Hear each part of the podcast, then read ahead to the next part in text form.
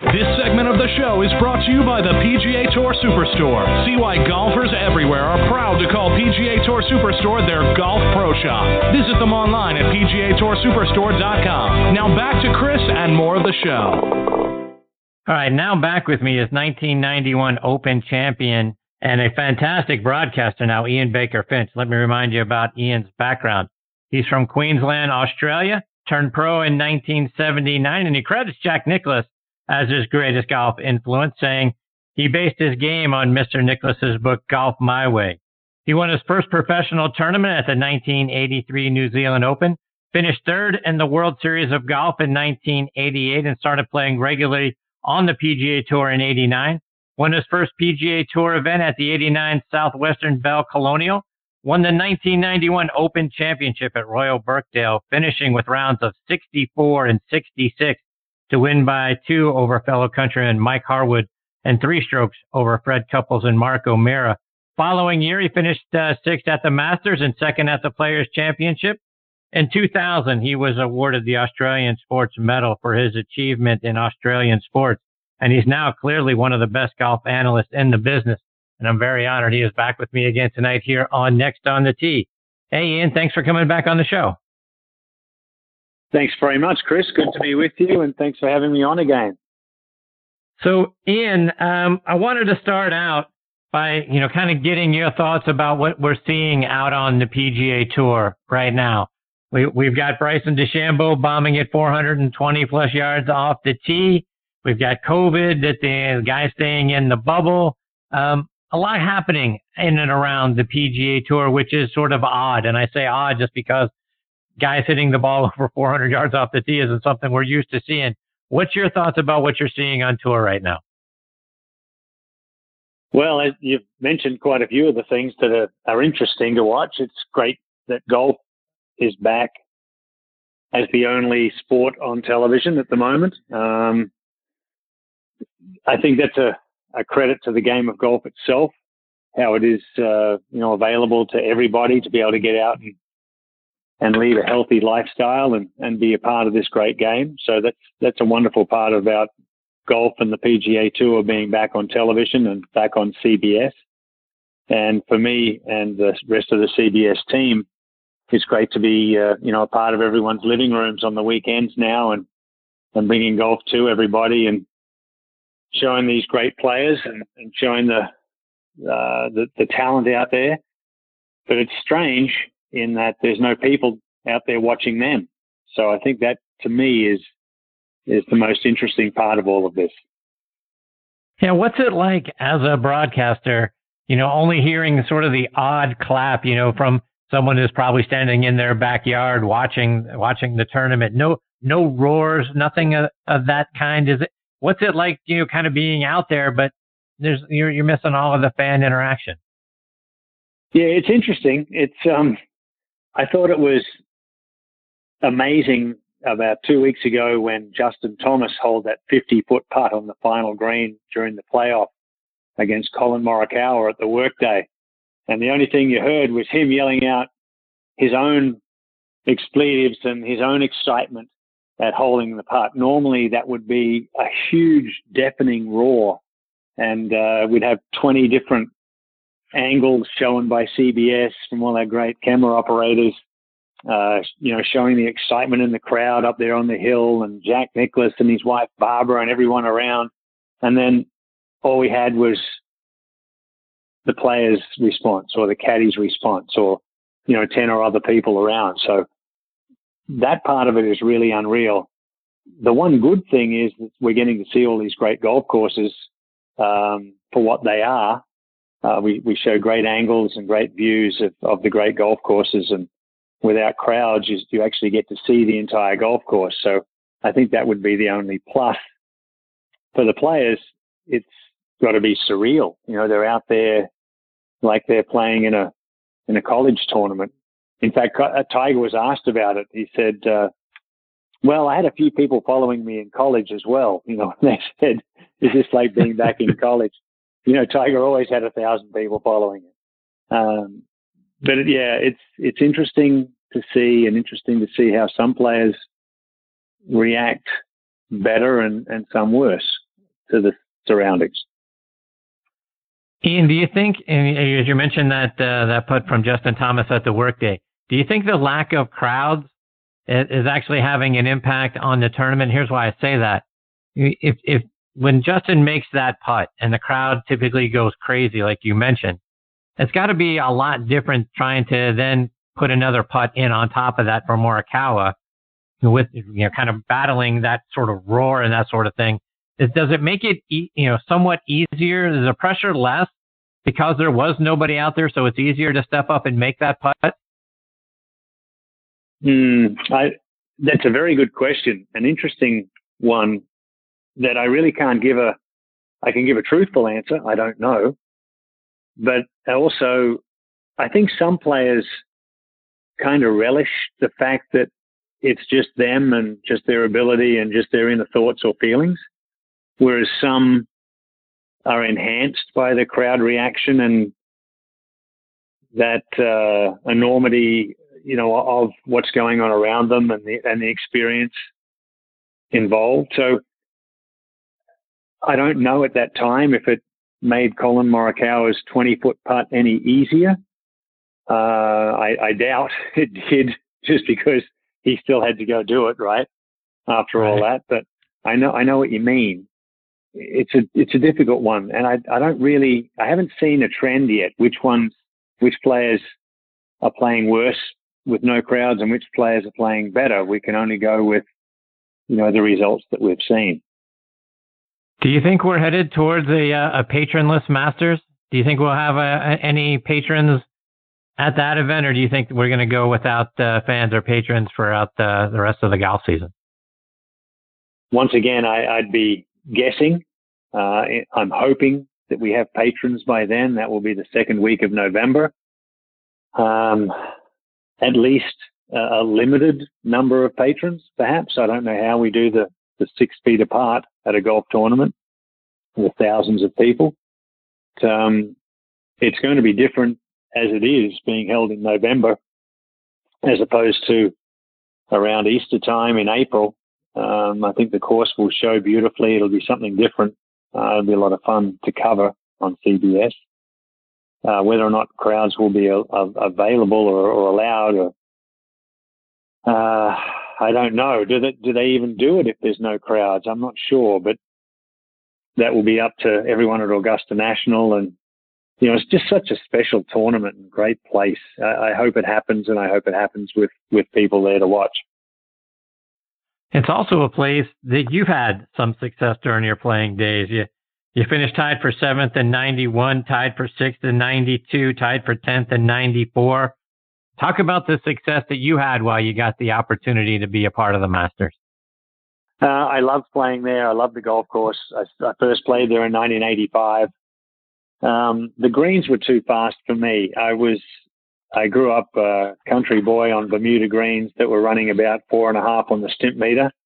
Um, the surrounds of greens are better now than the greens I grew up on.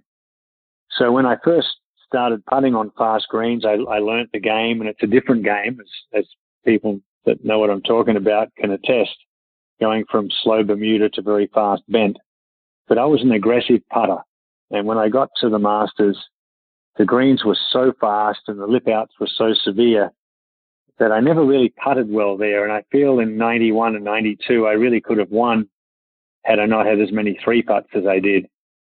Uh, but the greens were in great shape. The golf course is just spectacular. You know, nothing better. And I always enjoyed being there. Um, I wasn't a long hitter, but um, you, most players could still reach the par fives. This is talking about the early 90s. Uh, now it's with irons, but back then it was, you know, long irons and, and fairway woods. But I, I still think if I'd putted a little better, if I hadn't been so aggressive, I, I may have had a chance to, to really win there.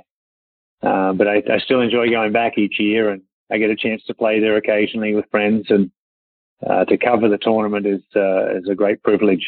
That's for sure. You mentioned your first trip there in 85. Do you remember when the uh, invitation came in the mail and what uh, your first drive up Magnolia Lane was like? Yeah, do I ever? It was pretty amazing because I, I played well in the Open Championship the year before, and uh, had a chance to win, and I uh, didn't obviously. Seve Ballesteros had won so well, but I when I received uh, towards the end of that year the invitation for the Masters, it was a big deal because I was only just 24 years of age, and in those days that was still young to be invited as an international player to come play. And the drive up Magnolia Lane, and I had my friend from Australia come caddy for me, and yeah, it was a very special time, uh, a memory I'll never forget. Uh, once again, I, I didn't putt well there. I, I played nicely, didn't putt well. I missed the cut.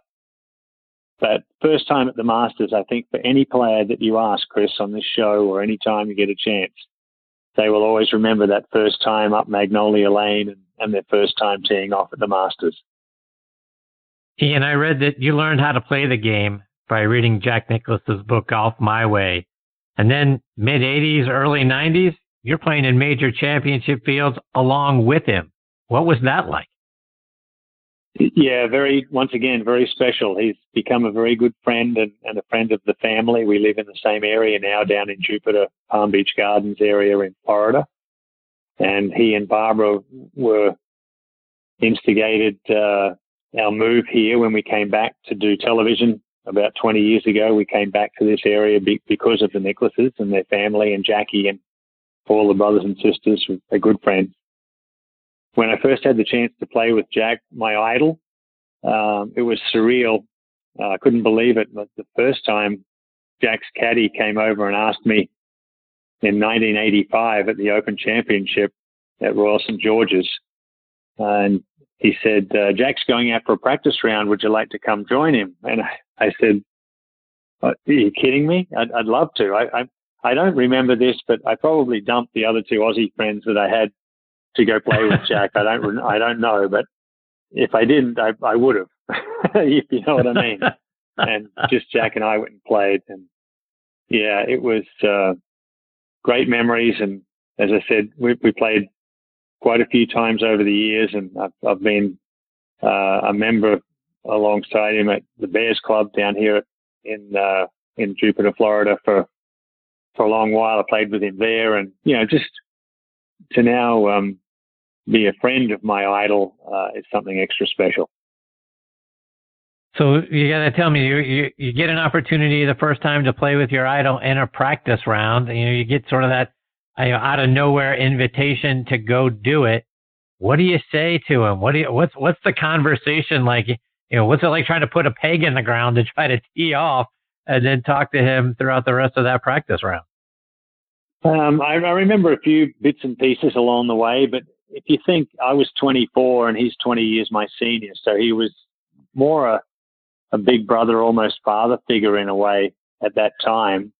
And, and as my idol, and playing in my um, I played in the Open in '84, the Masters in '85. So it was only my third major championship um, to to play alongside him in a practice round and, and pick his brain and get a feeling for that golf course. And uh, it was just a special afternoon for me. It just a um, one one of those indelible memories as, as a young pro coming along. You know, at, at that time, I was just happy to be playing in an Open Championship. I wasn't a champion at that time. I was just one of the guys playing, and to be playing alongside the goat was something extra special. And I want to talk about your 1991 Open Championship at Royal Birkdale, and you sort of burst into the lead thanks to a third round 64 that included nine threes, and you finished eagle birdie. Talk about everything sort of coming together right then.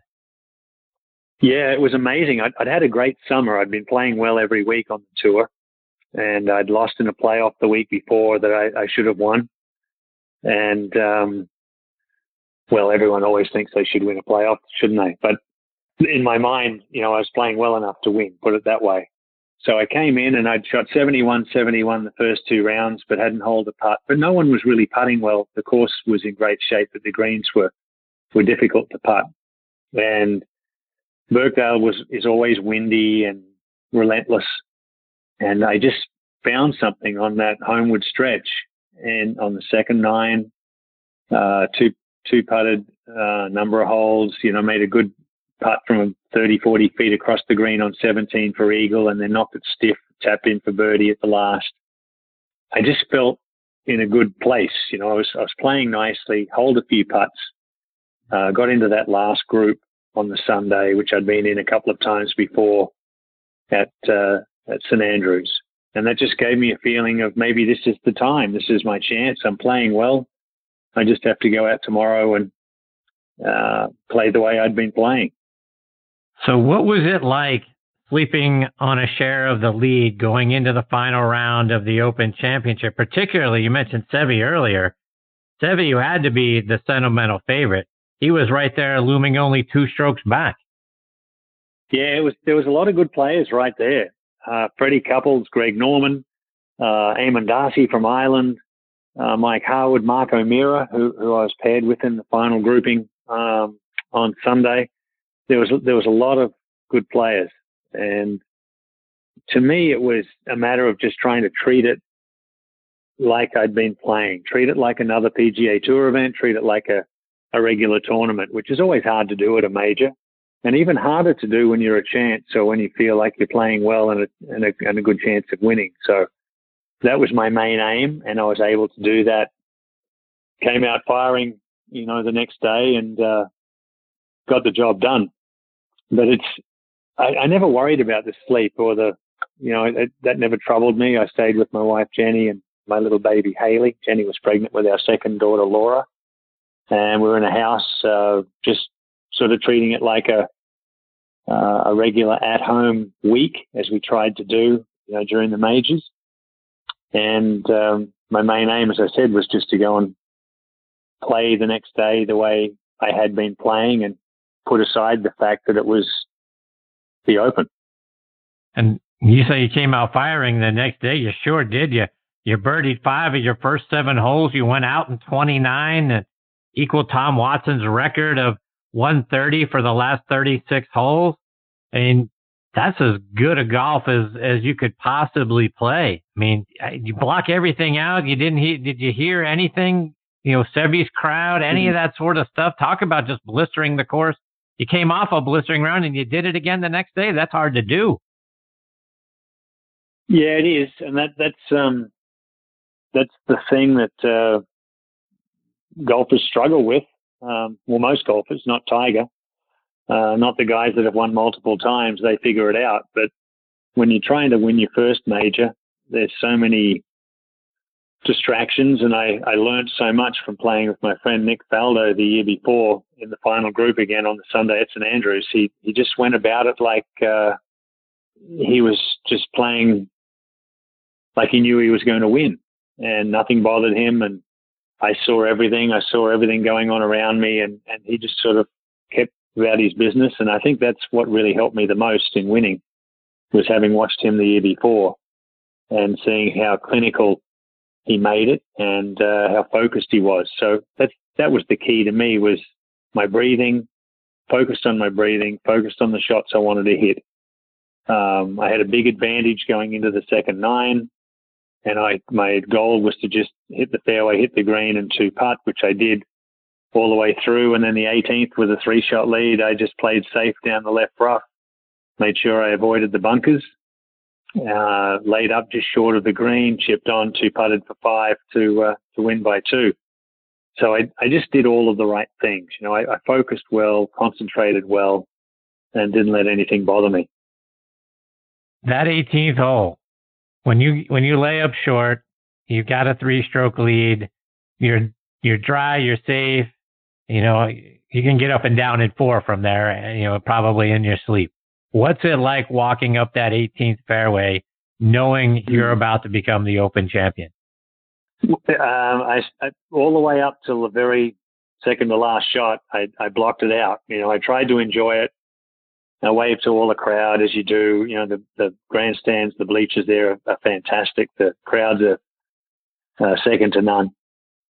But at the same time, I still kept telling myself, you still have to get this done. And uh, I can tell you one one story about the moment. I had that little pitch from probably 35 yards to the hole, and uh, I'm lining up, and my caddy Pete was just sensational. Pete Bender, great caddy and great friend. He said, uh, you know, you can just play it over there to the left of the bunker and, and two putt, you know. And I said, hey, if I can't pitch it over the edge of that bunker, I don't deserve to win the Open. And uh, I hit a little lob wedge from a firm lie. Actually almost hold it, comes hit the edge of the hole and ran a few feet by and two putted for the bogey. But it, I still, in my mind, I still had to do it. I didn't allow myself to really enjoy it until the putt was in. So you got to spend a year with a claret jug. What are some of the fun things that you got to do with that over the course of those 365 days? Did you? How many people you drank out of it? What what fun things did you do with it? The, the most important thing is I got to share it with friends and people that meant something to me and my family along the way. Uh, I got to leave it for extended periods of time at various clubs that I was a member of, Lake Nona, in Arworth, uh, back home in Australia. Uh, so I, I, got to share it around and um, got to drink lots of champagne, um, lots of cold Aussie beers, and lots of great red wine with friends. I think that was the most memorable thing. Was I cherished it, and I got to cherish it with my friends and family, and I still do. I, I have a, a replica, of course, here in my office, and uh, we we share it with friends. Certainly, Open Championship Week, which I didn't get to do uh, last week uh, this year, but um, toast the winner each year on you know drink a, a, fine bottle of red wine out of it, and I think to me that's the, the most enjoyable side of it. It's, it's a great trophy and a great honour to to hold it, but uh, to share it with friends and, and people that uh, enjoyed the journey. That was the most important thing. And just a couple more before I let you go. And we look ahead to this week at the, the FedEx WGC event at TPC Southwind in Memphis. What do you expect to see at this week's tournament? Well, as usual, I get I expect to see the guys that strike it the best win, and that's what always happens uh, there in Memphis. It's, it's a great golf course, especially with the Bermuda Green since they changed them over the last 10 years or so, it's always the best ball strikers and the best drivers of the ball that win there. So I look forward to seeing that. Um, once again, those guys that drive the ball so far, Dustin Johnson's had success there, Brooks Koepka, uh, Daniel Berger, who won at Colonial about a month ago, the first time back. They're the guys that play well there every year. So I look forward to seeing that. I think Collin Morikawa will do well. I think Bryson DeChambeau will do well. Um, it's a good golf course and it's a great championship. And, you know, of all of the events we play, the crowds there were spectacular. And we're not going to have crowds, but the people that run the event, that support the event, the volunteers, of all the FedEx uh, employees there in Memphis, they really get behind that tournament. It's really something special. Really enjoy going back there each year. Ian, I read at the 2007 Barclays tournament while you were covering it for CBS, you got hit by an errant shot by Rich Beem in the cheek that momentarily knocked you out. Do you uh do you remind Rich of that every time you see him? uh, not every time. It's either he reminds me or I remind him. But yeah, that was pretty amazing.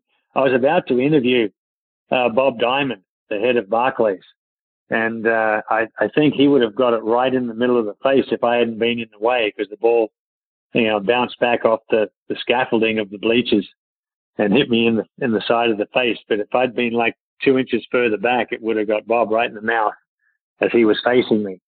But yeah, it was. Um, I've been hit a couple of times on television. Actually, I got hit in the head in Australia by Bernhard Langer. I was doing an interview over the back of a green one time, and he hit me in the head. I went down. So uh, I think that might be another record being hit in the head twice whilst uh, you know doing an interview on television. no doubt. Um, Ian, I don't know if you heard the end of my uh, conversation with Tim Simpson, but um, he said, you know, hey, if there were four words to describe Ian Baker Finch, it would be pure class and total gentleman. And if you had to ask me for two more words, it would be amazing putter. And uh, we were talking just prior to the show. He said, you know, if uh, with my ball striking and, and how well Ian could putt, if you could have put us both together, the world would have never heard of Tiger Woods. Your thoughts about that? well, that's very kind of Tim to say. I miss him. I haven't seen him for so long because we both stopped playing the tour around the same time. Uh, 20 years or so ago, he was injured and he had terrible bout with Lyme's disease and uh, I lost my confidence and, and didn't play well enough to compete anymore. So I stepped down and stood away. But yeah, there weren't any better ball strikers 30 years ago than Tim Simpson. He played really, really well. He was, he was, um, uh, an excellent straight hitter and a really solid iron player. And, and had, as he's right, if I'd putted for him, he would have won a lot of times. That's for sure. So, uh, I hope he's well. I hope his family's well.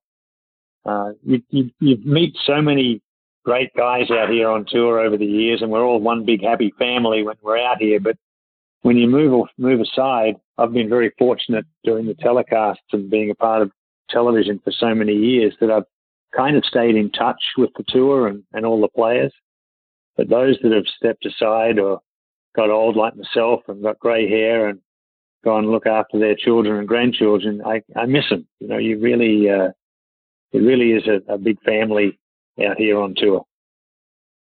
Ian, before I let you go, let our listeners know how they can stay up to date with all the great things that you're doing and follow you, whether it's online or it's over social media. Oh, sure. Well, you can follow me from 3 to 6 p.m. Eastern any weekend on CBS. That's the that's the best way you can follow the PGA Tour and, and listen in. Uh, I'm not a big social media guy. I don't self promote, but um, I'm at IB Finchy um, on Twitter and uh, post a lot of shots of my grandchild, little Eloise, on Instagram. And but uh, once again, I'm, I'm not selling anything. I'm just uh, happy to be a part of the the telecast on CBS. We have a wonderful family led by Jim Nantz, who we all know, and uh, just just a, a happy band there at CBS doing what we love to do and, and calling the golf for our fans and everyone back home on the weekends. Well, Ian, I can't thank you enough for taking time out of your busy schedule to come back and be a part of the show. It's always fun spending time with you. I hope we get the privilege of catching up with you again sometime soon. Anytime, Chris. Thank you very much.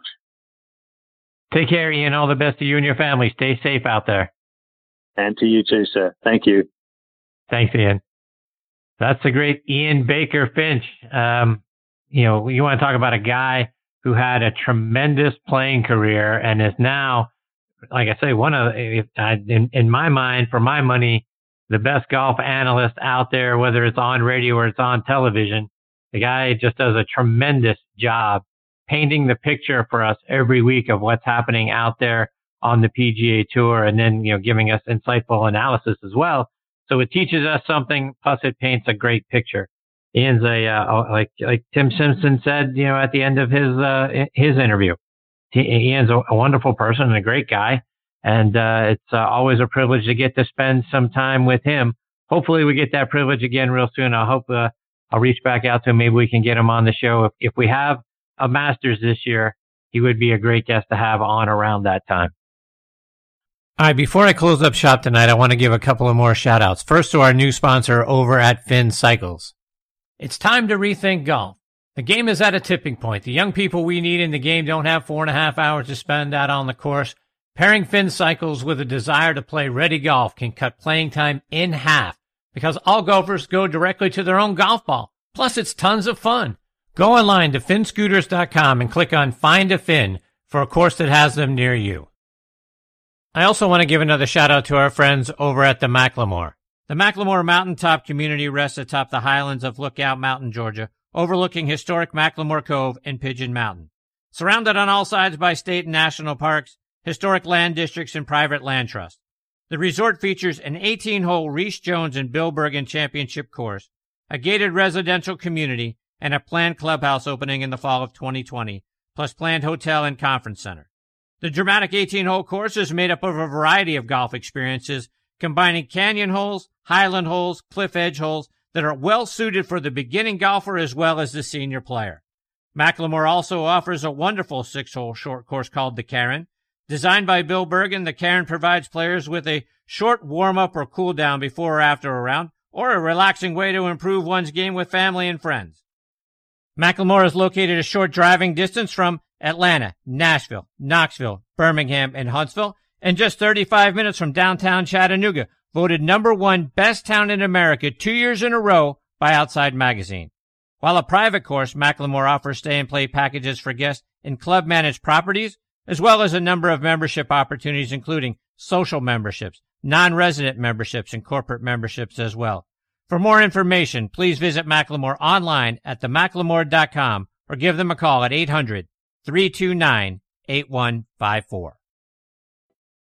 All right, now back with me is 1989 Open champion Mark Calcavecchia. Let me remind you about Mark's background. He's from Laurel, Nebraska. His family moved to West Palm Beach, Florida when he was 13. He won the Florida High School Golf Championship in 1977, and he played his college golf at the University of Florida from 1978 to 1980. He was named All SEC in 1979, and that season Mark won the Furman Invitational. He turned pro in 1981 got his first win on tour at the 1986 Southwest Golf Classic. Mark has one of the lowest scoring rounds to par in PGA Tour history. He finished 28 under, a four round total of 256 at the 2001 Waste Management Open, which featured a second round 60. At the 2009 Canadian Open, he set a record by making nine consecutive birdies during his second round. In all, Mark has won 13 times on the PGA Tour, including that 89 Open Championship at Royal Troon and a playoff over Greg Norman and Wayne Grady. He's won four times on the Champions Tour. Over the course of his career, he's had 193 top 10 finishes and 351 top 25s. You can follow him on Twitter at Mark Calc.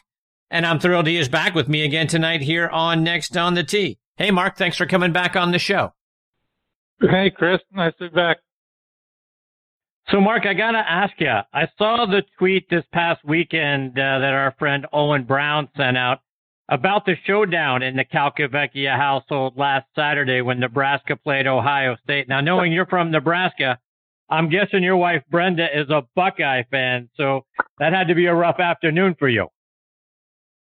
Yeah, yeah, but I'm I'm kind of a converted Buckeye fan. Uh, we, all pretty much knew the uh, what the end result of that game was going to be, but uh, I think Scott Frost is doing a great job. Uh, I think Nebraska's on the mend and, and going to be a lot better, but uh, the Buckeyes are awful good, especially on offense.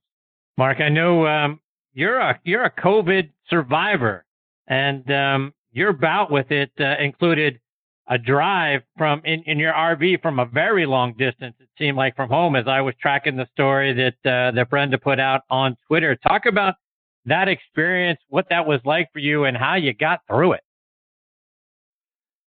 Yeah, September was a was a pretty rough month. Uh, actually, October hasn't been that great either. But uh, uh, I was diagnosed September 3rd. We were in uh, Nebraska at the Prairie Club, and I did, the spit test. Uh, we're driving to Sioux Falls, and on Sunday the 6th, uh, my test came back positive. Then we finished driving to Sioux Falls and uh, did another test there, came back positive again, and then uh, now we had to decide what to do. Brenda kept testing negative, which was amazing. Uh, so basically, after uh, sitting in Sioux Falls for two days, uh, we decided to to just hit the road and go back to uh, uh, Jupiter. So I had a, a 1,750 mile drive, and each day I felt worse and worse and worse. Took us three and a half days to get home, and uh, yeah, by the time I get home, it was like uh, you know all the all the fenders fell off the car.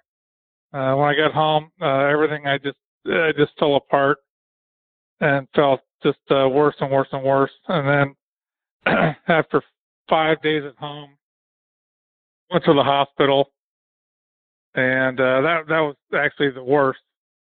Uh, so they had all the symptoms, uh, everything you can possibly imagine, and uh, told my wife, I said, I said, if you don't get me out of this hospital, I may not get out of here. So yeah, it was pretty bad. Uh, I, I think I had about the worst case of any golfer that I've I've heard of. I know Tony Finau is really sick, but uh, uh, of course he's 30 years younger and uh, about 80 pounds lighter than I am. So, uh, yeah, it was it was a rough rough stretch for sure. You've also been dealing with some back issues. So are are you fully recovered from COVID and is, is the back better? How are you feeling? Yeah, now the COVID's fine. Um, I think I've got my strength back. Uh, I, I I did a couple of MRIs a few weeks ago. Uh, you know, once the COVID hit, uh, every, everything started hurting. My back, uh, you know, pretty every every bone in my body started hurting, and uh, uh, my my spine's not good. Uh, I've got a lot of a lot of issues uh, with with everything from the T1 all the way down to the F5. So uh, we'll see.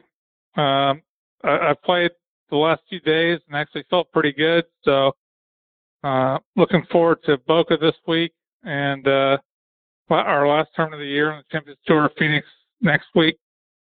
Um, and actually, my fun, uh, my son and I got in the father son uh, in December. So, so looking forward to that. I've been trying to get in that for years, and uh, very thankful for that. So it's going to be a fun, uh, fun few months, and then uh, reevaluate and see what the see what the heck's going on with my back.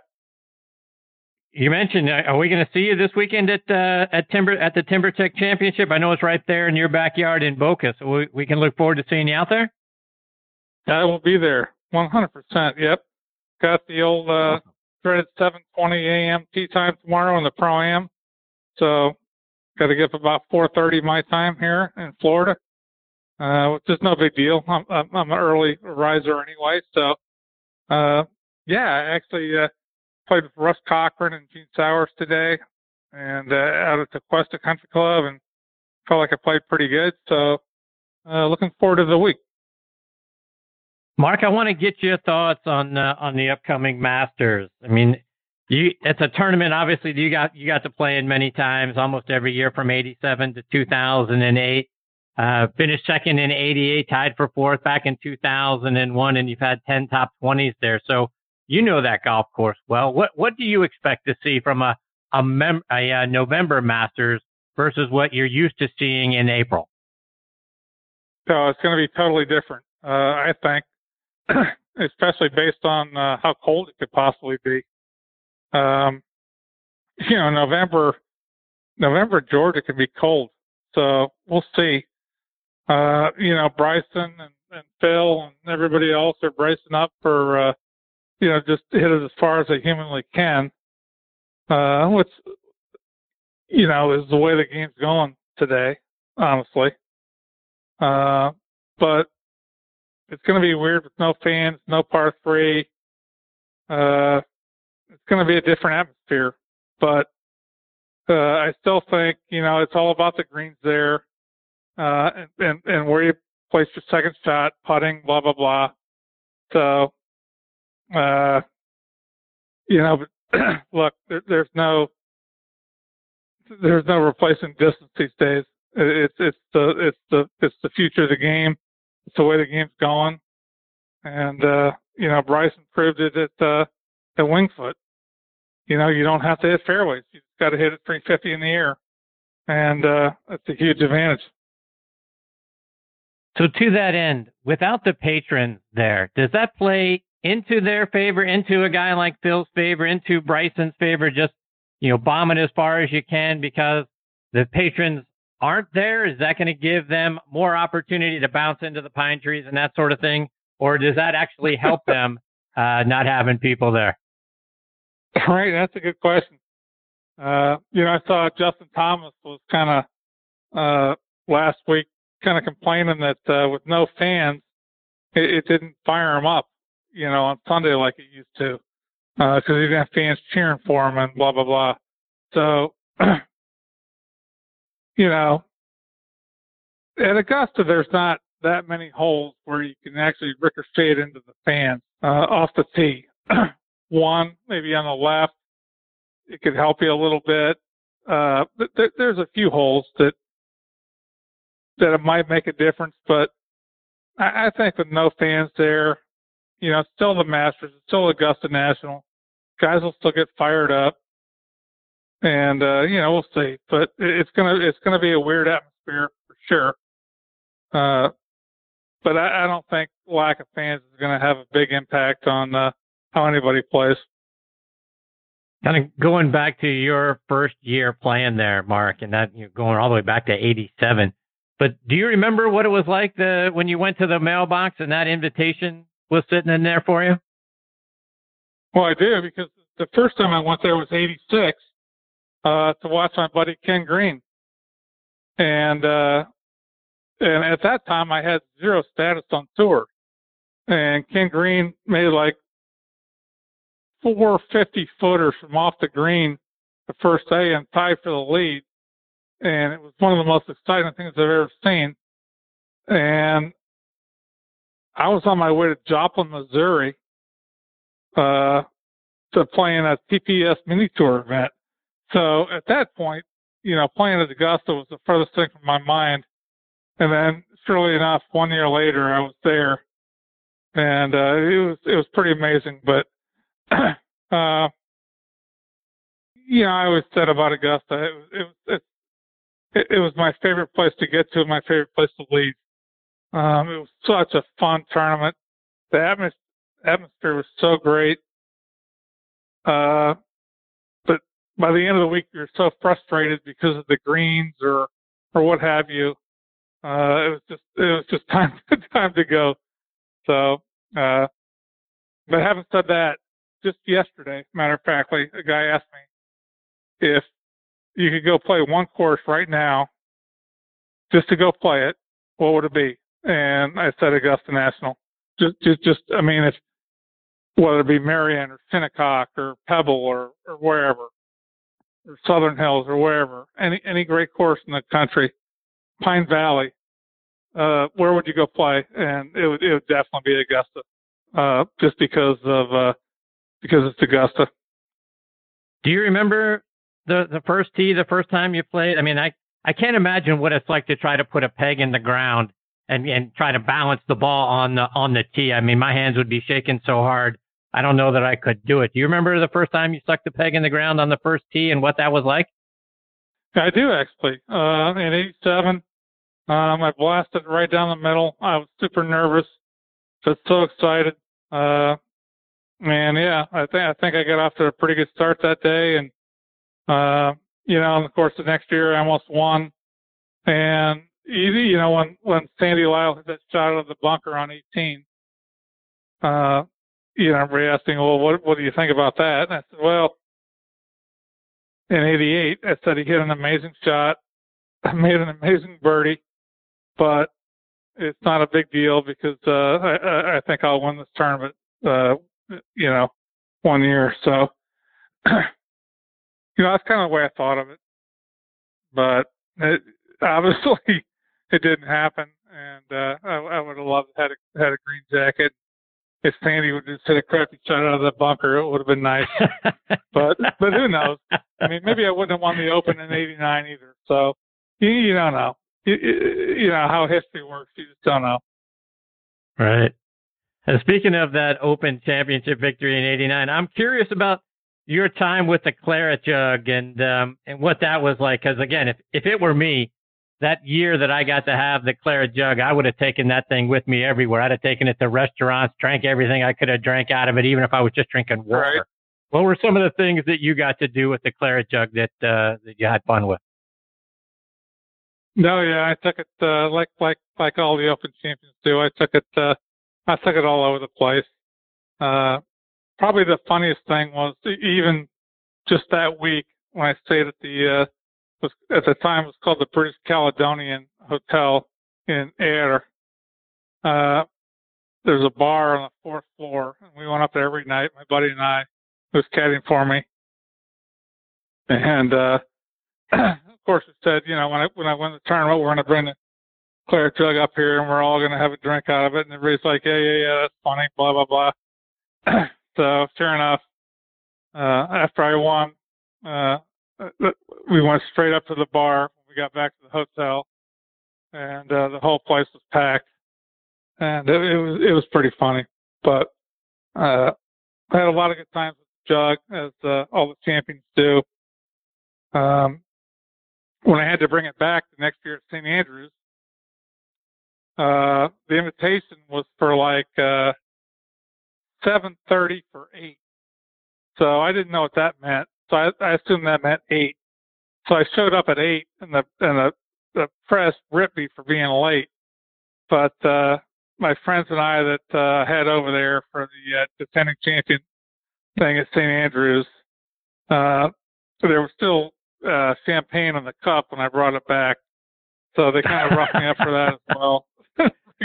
Bringing the cup back with, with champagne in it, and I was and I was late, so I got roughed up pretty bad for that. Mark, thinking back over your career, what are some of the favorite shots that you've hit that you enjoy thinking back on, and and what are some of the shots that you've seen other players hit that you thought to yourself, "Wow, I can't believe he just pulled that off." Right. Um, you know, I think about I, I go back and think about uh, uh, some of the Phoenix Opens I've won, and a few of the shots I hold there.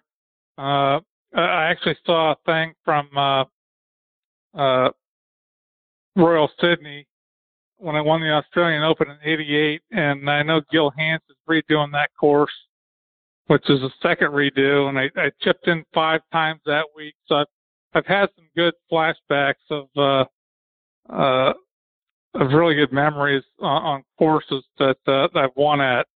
Uh, at Riviera in uh, 88, no, 89, when I won. Uh, I chipped in five times as well there.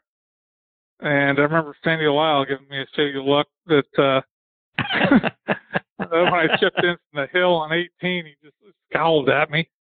So uh, there, there, there's been times, uh, you know, back back in the day when my short game was on fire, where uh, uh, a lot of guys kind of gave me strange looks. So I, I, I do have good memories of that. What about some of the other guys that uh, that you've been playing with that have pulled off some shots that had you shaking your head outside of Sandy Lyle at the Masters? Yeah, no, there's there's been a lot of that. Uh, Fred Couples at the uh, 88 or 89 Byron Nelson flew his drive 10 yards out of bounds in the playoff. It hit a rock and jumped back in bounds. Uh, anyway, so he ended up beating me in the third hole of the playoff. So that that was wow. kind of a crappy break. So I always give Fred crap about that. But uh, yeah, no, there's been a lot of great shots played against me. Uh, I, I go back and think about Ryder Cups and stuff, and uh, you know, letting Monty tie me in uh, 91 at Kiawah was, uh, of course, a, a, a big memory. And now Monty, you know, is, is a fixture out here on the Champions Tour, and he's great. I mean, he really is. He's, he's got a great personality. Uh, he, he's very well accepted, and uh, uh, we have we have a lot of fun together. Mark, just a couple more before I let you go. And you mentioned the Phoenix Open, and you've won three times. And going away, every time. You won by seven, you won by five, you won by eight. What was it about the Phoenix Open that uh, brought out the best in you?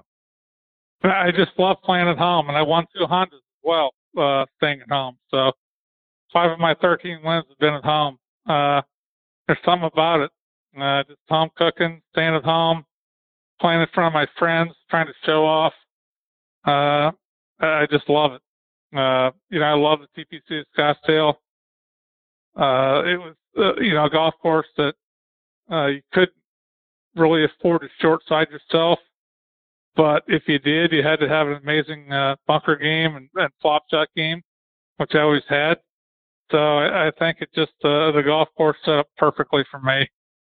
And and those greens aren't easy to read, and for some reason uh, I could read them. Uh, made a lot of putts there. You know, it's just uh, just my favorite event. Uh, just, just, uh, Thunderbirds gave me, uh, like 200 tickets every year and I got rid of every one of them. And it was so cool to have all my friends out there, uh, watching me and it just really fired me up to play good.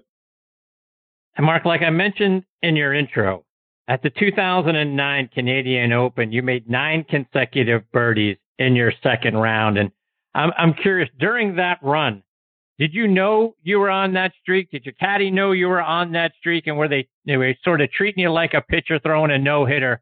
No one wanted to talk to you about it. two funny stories about that. My 14 year old son was caddying for me. And uh, when I made four birdies in a row, he, he gave me like a, a fist pump and said, Yeah, that's like four in a row. I said, Yeah, I know. Cool. And then I had uh you know, I made a few more in a row, and then uh, uh, on 18, I hit a five wood about 10 feet for my seventh birdie in a row, and I thought, well, shoot, if I make this, I'm going to screw up the birdie streak. Uh, anyway, I, I, of course, I tried to make it and just missed it. And then I thought to myself, well, the next hole's not a hard hole. The next hole's a par five. And and I knew the the record was eight. And guess who I'm playing with? J.P. Hayes, it was one of the guys that had eight in a row. Wow. So sure enough, and I didn't think of that at the time, but uh, on my eighth hole, I hit a not a hard hole. I hit a driver nine in there about five feet. Had a downhill left to right bender and, and poured it right in the middle. And so on the ninth hole, after eight in a row, it's a par five. And my son says he's 14. He says, "Dad, don't duck hook it over there by the fence like you did yesterday. and uh, it, of course, it just made me laugh. And uh, that, that totally relaxed me. I hit a perfect drive, five wood on the green, two putted from 30 feet. And uh, JP Hayes, after I made nine in a row, comes up to me and says, "Thanks, thanks for breaking the only PGA Tour record I ever had." so it, it, he was really cool about it. It was pretty funny, and uh, I almost birdied the next hole. I, I missed the green and my chip lipped out for ten in a row. So that that would have been pretty cool if that had went in. But yeah, it was it was a great streak for sure. Mark, before I let you go, let our listeners know how they can stay up to date with all the great things you're doing and the tournaments you're going to be playing in and follow you on social media. Yep, I'm on Twitter, Mark Calc, and uh, uh, Facebook as well but mostly Twitter. Uh, that's that's my that's my hang, and uh, uh, I try to keep everybody amused the best I can. Indeed. Well, Mark, I can't thank you enough for coming back and being a part of this show tonight. Always a lot of fun getting to spend time with you. I hope you'll come back and do it again sometime. Always, Chris. Thanks for having me. You bet. Stay safe, Mark. All the best to you and your family. Look forward to catching up soon. You got it. See you, Mark. That's the great Mark Calcavecchia, another guy who uh, such a great uh, PGA and uh, and Champions Tour career. I mean, you think about all the things that he achieved. Not only the, the Open Championship in '89, but I mean, 193 top 10 finishes, 351 top 25. Another guy who belongs in the World Golf Hall of Fame. All right, folks, now back when making his seventh appearance with me here on the French Lick Resort guest line as 2013 Senior Open champion and now one of the top instructors in the game, and that's Mark Wiebe. Let me remind you a little bit more about Mark's background. He's from Seaside, Oregon, and grew up in Escondido, California. Played his college golf at Palomar Junior College and then transferred to San Jose State. While at Palomar, he was the individual medalist at the 1977 California Amateur, and he won the 1977 Idaho Amateur as well. He was named second team All American in 1979 while at San Jose State. That season, he and Don Levin won the Silverado Invitational in Napa, California. He turned pro in 1980 and started on the PGA Tour in 83. Got his first career win at the 1985 Anheuser-Busch Classic when he beat John Mahaffey with a birdie on the first playoff hole. He won again the following year at the 86 Hardee's Golf Classic by one stroke over Curt Byrum, thanks to a birdie on 17 during the final round. Mark matched Bobby Wadkins' record as being the youngest winner on the Champions Tour at 50 years and 10 days old when he won the SAS Championship. 2013, like I said, he won the Senior Open Championship at Royal Birkdale, defeating Bernhard Langer on the fifth playoff hole after a final round 66. Later in 2013, he captured the Pacific Links Hawaii Championship in a playoff over Corey Pavin. In all, he's won eight times as a professional, twice on the PGA Tour, five times on the Champions Tour, plus the 1986 Colorado Open. He's now the director of instruction at San Jose Country Club in San Jose, California. And I'm very thrilled he is back with me again tonight here on Next on the Tee. Hey, Mark, thanks for coming back on the show. How are you, my friend? Hey, Chris, how you doing, bud? I'm doing fantastic. Thank you, Mark. So, Mark, as you and I were communicating prior to the show, it's uh, it's been about five months since we got to have you here, but you've had some good good news, good stories going on out there in San Jose. Catch us up. What's been going on with you? Well, there's a there's a whole bunch of stuff going on right now. The uh, we're we're absolutely thriving with the uh, inside the ropes in the 70-30 club. Uh, the juniors are making are, are just doing fantastic. Uh, you know, it's we we've talked about this before. It's it's I'm what I'm sharing with the kids is not a technique or a theory or uh, something I read about. This is it's more about learning how to shoot lower, and that kind of involves a lot of stuff. The swing beam may be a small part of that, but the rest of it is course management, game management, short game putting, chipping, pitching, bunkers. You know, that's that's where you actually lower your score. So helping the kids uh, develop some nice practice habits and and focus their time, uh, like like the the club stands for. About seventy percent of the time, we try to get the kids to work on short game, uh, putting, chipping, pitching, bunkers, flops, you name it, everything there is to do around the green. Uh, and then, of course, 30% of the time we do focus on the range and, you know, swing type stuff. And, uh, all, all I know is when I, I see these kids going out and shooting lower and, and, and advancing in tournaments and, uh, it's, it's kind of cool to see, uh, that we're doing the right thing. It's kind of great feedback for not only them, but for us too as, as instructors to to see some of our kids excel in some areas that you know maybe maybe even them didn't think they'd go this far this fast. So that's kind of that's the funnest part of the job without a doubt. I know funnest is not a word but um i use it i use it a lot. Anyway that's that's kind of really happening right now. Uh you know school's getting ready to start so that's all going to change for the kids and and it should you know. Schoolwork comes first and their golf will be kind of more late afternoons and weekends. Um, and we got a lot of kids that are getting ready to make some decisions on what colleges to go to. And it's an exciting time around uh, San Jose Country Club.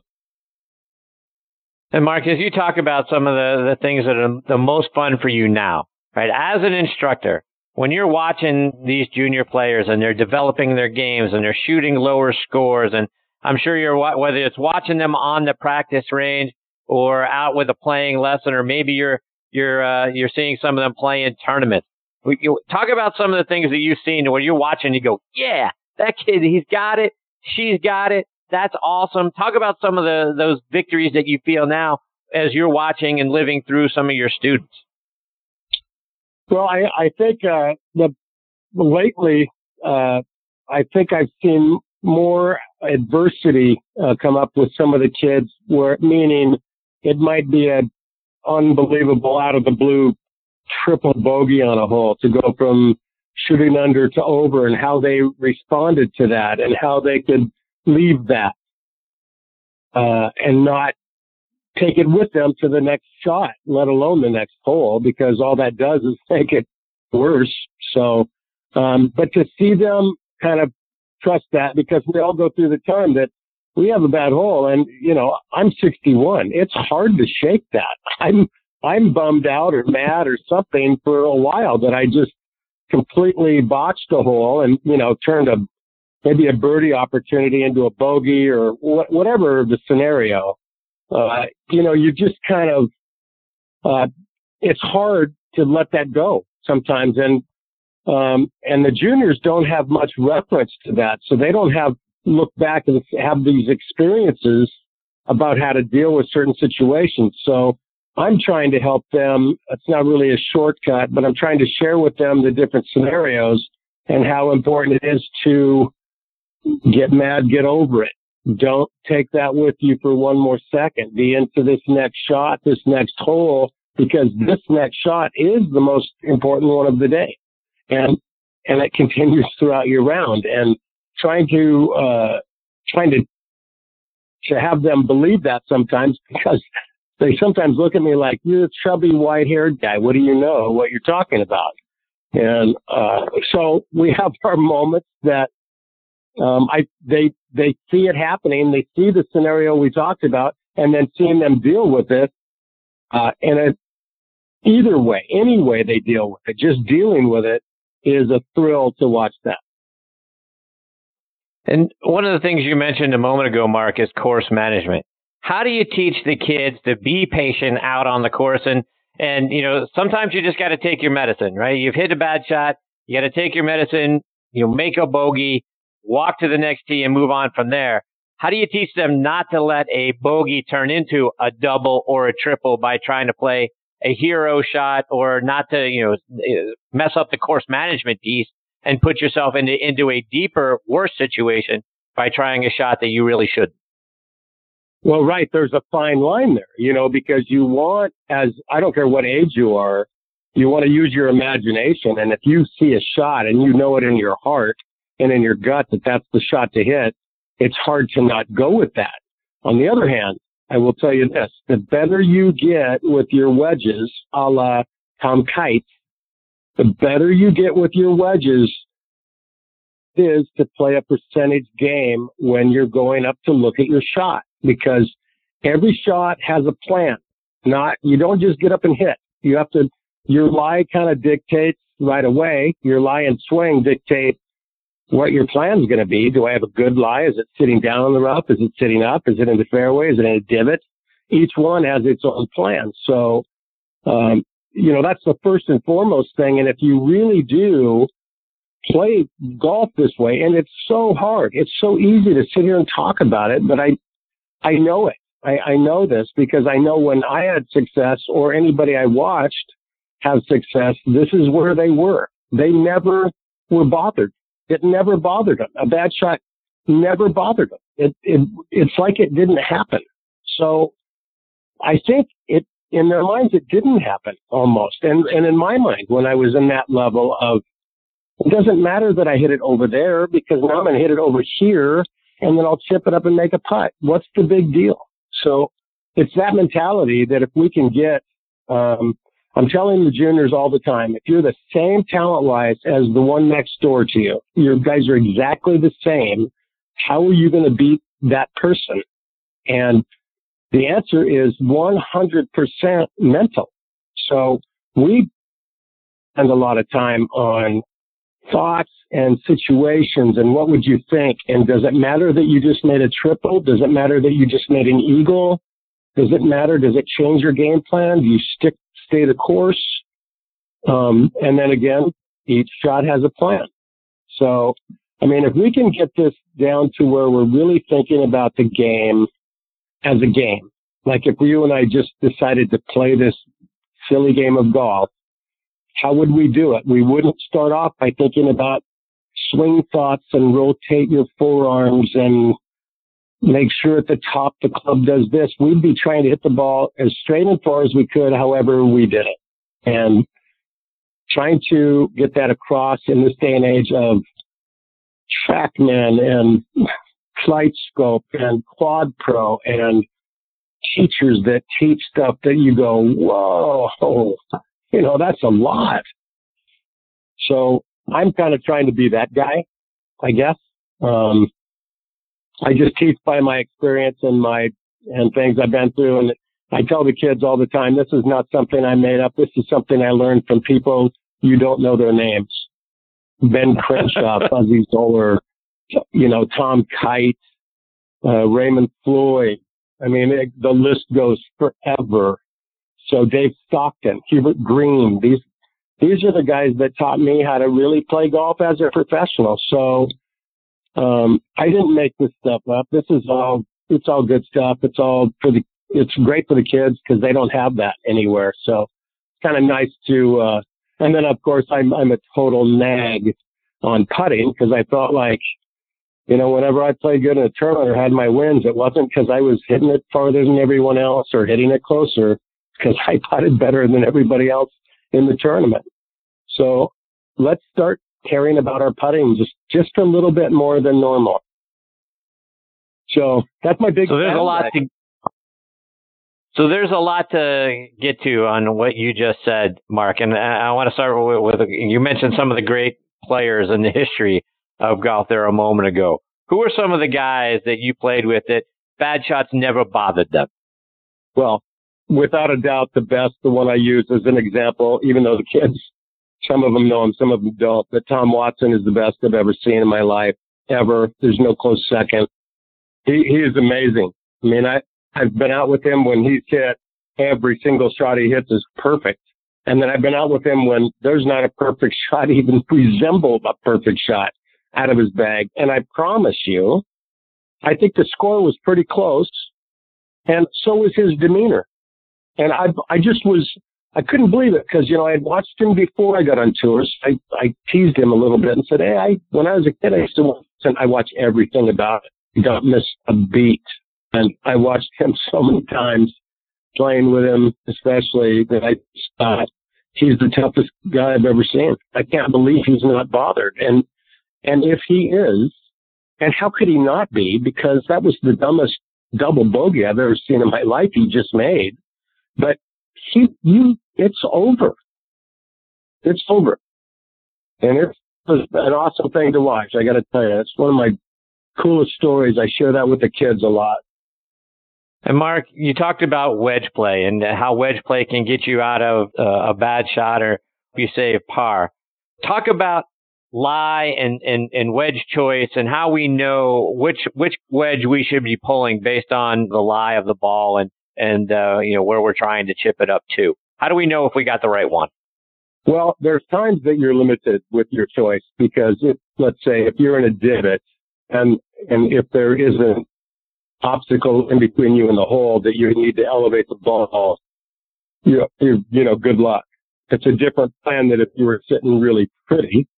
Um, so the lie kind of dictates that. But if if you did have a really good lie you know, we, we all pitch differently. Of course, the, the more shallow you are, um, the more vertical the club is at impact, the more you're really using your bounce on your club. So, you know, different softer ground is different bounce. You would need different bounce than harder ground. Um, but the whole story is you're trying to figure out which bounce is right for you so you can have like a zero out fault mode that you're in. This is how I, when I hit a pitch, this is how I hit it with this club, um, to know which bounce, um, is right for you. And that, that's why I'm, I have the, a lot of the juniors trying to have different bounces on their 60 or 58 degree than on their 54 or 52 degree, I guess it is. Um, so you, if you, you may have different lofts, but you also have different bounces according to the lie. You're going to need different balance for different lie situations. It's hard to pick a generic one because I don't think they, for each person, if it says 12 and you and I went out to hit pitches with the same exact sand wedge that had 12 degrees bounce, you might think a little differently than I do as that feel because your bottom might be in a little different spot than mine.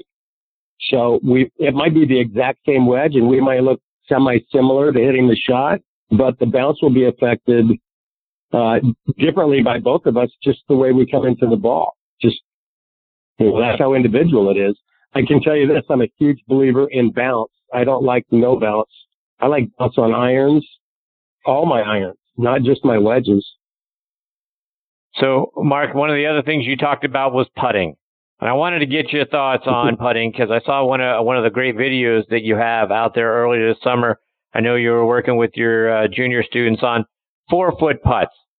What's a what's a good way for us to make sure that we are more consistently sort of making those knee knockers, so we're not kicking ourselves as we walk off the green having two putted from four feet. Right. Well, you know, there's a couple things mentally. Uh, you need to hit the putt like you're trying to make it. You can't wish it in or hope that it goes well. You have to hit it like you're trying to make the putt. That's A.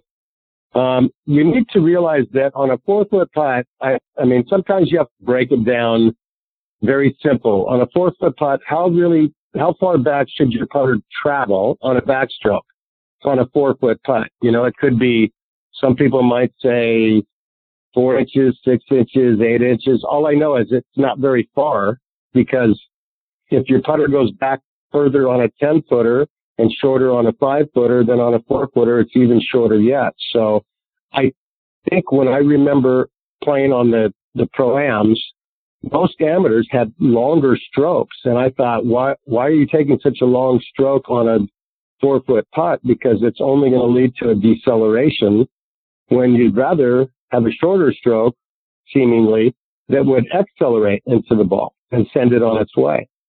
So I, that would be my first go-to is we don't need a whole bunch of stuff going on on a four footer. You could take the putter back three inches behind the ball, set it on the ground, stop, pause, and then go through and you'd make it. You could take it back three inches, set it on the ground, stop, and then go through and you'd make a four footer time after time. So I think we put a little too much into these perfect strokes that everybody seemingly thinks we have to make and less into aiming and making contact. Mark, one more before I let you go. And like I mentioned in your intro, you defeated Bernard Langer in a playoff six years ago to win the Senior Open Championship. You won that event on a two day playoff. You, you kind of finished almost in the dark uh, on Sunday, had to go to Monday to, to win the event, four more holes that morning. What was it like sleeping on that lead, knowing you had to get up in the morning and it, uh, it's sudden death at that point? How do you deal with that? Well, uh, actually, we had played, let me see, we had played two holes and I, I talked him into playing one more because I thought this might be my only shot to win. Bernie wins everything. So I thought I better take my, well, I have a shot. I better take it. Uh, unfortunately we tied, so we had to, to sleep in, but I can tell you this. I was on the phone with my wife who was then next to my son who was home and he was on the phone with whoever trying to get my flight switched around because I was supposed to leave Monday to go to Minneapolis. So I needed to have my whole thing changed because I wasn't going to make that Monday flight. So I was up so late that finally my wife and my son talked me into going to sleep, which good luck with that because I had some adrenaline going on. I'm confused. I had unpacked and packed and unpacked and then iron and unpack. And then I got up and then I just, it was kind of a blur. I think I slept a couple hours, but all I know is when I woke up in the morning, I thought, you know what? I'm ready to do business. I tied him twice. I can win this tournament. I, I need some luck. There's no doubt. This Bernie is like one of the, are you kidding me? He's one of the all time evers. So, uh, even before his champion, uh, tour record, he was already there. So, you know, I took a little good grace and I think it was maybe my turn and, uh, I was it was a, it was a, as looking back, it was a fun night to sleep. I'm not so sure how much I slept. no doubt. Mark, remind our listeners, how can they stay up to date with all the great things you're doing and follow you, whether it's online or it's on social media? Wow. Um, you know, I'm at my, the best way to get a hold of me ever is markwiebegolf.com. That's my website. Got all my emails and uh, things we're doing with 7030 Club if you're a junior. Uh, just quickly, just so everyone knows, as much as we love our stay here and have loved our stay, we are moving in about two months and we're going to relocate in Arizona. And as soon as I know, I'm going to take my 70-30 club and it's going with me. It's right in my back pocket. And, uh, we're going to start a new program down in Arizona. And as soon as I know where that is, I would love to share that with you. So please, I'll be to our next conversation for sure. Absolutely, that's exciting news. Good for you. Look forward to having yeah, you back on the show, Mark, and talk all about it. That's awesome. Gives me an excuse to get back on here with you. Indeed. Mark, thank you so much for your time, my friend. Always a, a lot of fun having you as part of the show. I, I look forward to uh, hearing all about Arizona and having you back on the show again real soon. That's awesome, Chris. Thanks so much, bud. All right. Take care, Mark. All the best to you and your family. That is Mark Wiebe. And uh, again, Mark Wiebe Golf, W-I-E-B-E. MarkWiebeGolf.com is, uh, is his website. Look forward to hearing all about the move to Arizona and the great things he's doing there. And always so much fun having Mark as part of the show. Uh, hopefully, like I say, we get that news again and have him back real soon.